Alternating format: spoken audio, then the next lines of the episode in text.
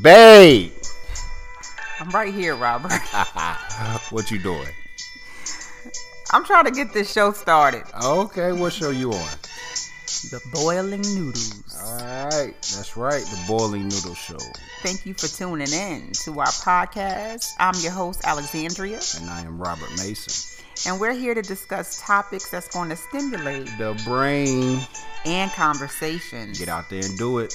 What topics we want Business. to discuss? Business, family, faith, and community. Those are our four pillars. So come and rock with us. Boil with us. Let's start boiling your noodle. Welcome to day 17 of Black History on the Boiling Noodles podcast. Today we're going to recognize Frederick Allen Hampton, or as many know as Fred Hampton, who was born August 30th, 1948 and was killed on December 4th, 1969. He was a black activist, a Marxist, Leninist, and revolutionary socialist. He came to prominence in Chicago as chairman of the Illinois chapter of the Black Panther Party, BPP, and deputy chairman of the National BPP. In this capacity, he founded the Rainbow Coalition, a prominent multicultural political organization that initially included the Black Panthers, Young Patriots, and the Young Lords, and an alliance among major Chicago street gangs to help them end infighting and work for social change. In 1967, Hampton was identified by the Federal Bureau of Investigation, FBI, as a radical threat.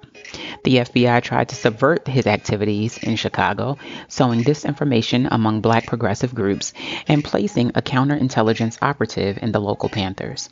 In 19 in December of 1969, Hampton was shot and killed in his bed during a pre-dawn raid black in a pre-dawn raid, excuse me, at his Chicago apartment by a tactical unit of the Cook County State's Attorney's Office in conjunction with the Chicago Police Department and the Federal Bureau of Investigation.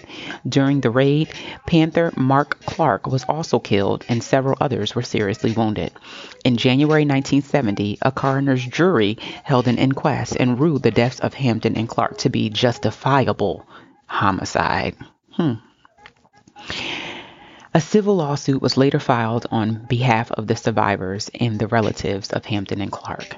It was resolved in 1982 by a settlement of $1.85 million. The city of Chicago, Cook County, and the federal government each paid one third to a group of nine plaintiffs given revelations about the illegal COINTELPRO program and documents associated with the killings, many scholars now consider Hampton's death an assassination under the FBI's initiative.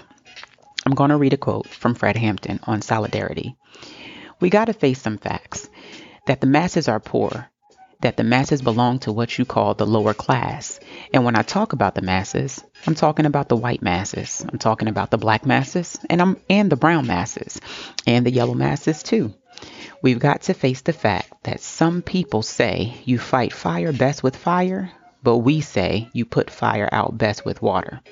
We say you don't fight racism with racism. We're going to fight racism with solidarity. We say you don't fight capitalism with no black capitalism. You fight capitalism with socialism. If you haven't viewed it already, please go see Judas and the Messiah. It's out now on HBO Max. Thank you all for tuning in to the Boiling Noodle Show for day 17 of Black History. In the meantime, keep boiling your noodle.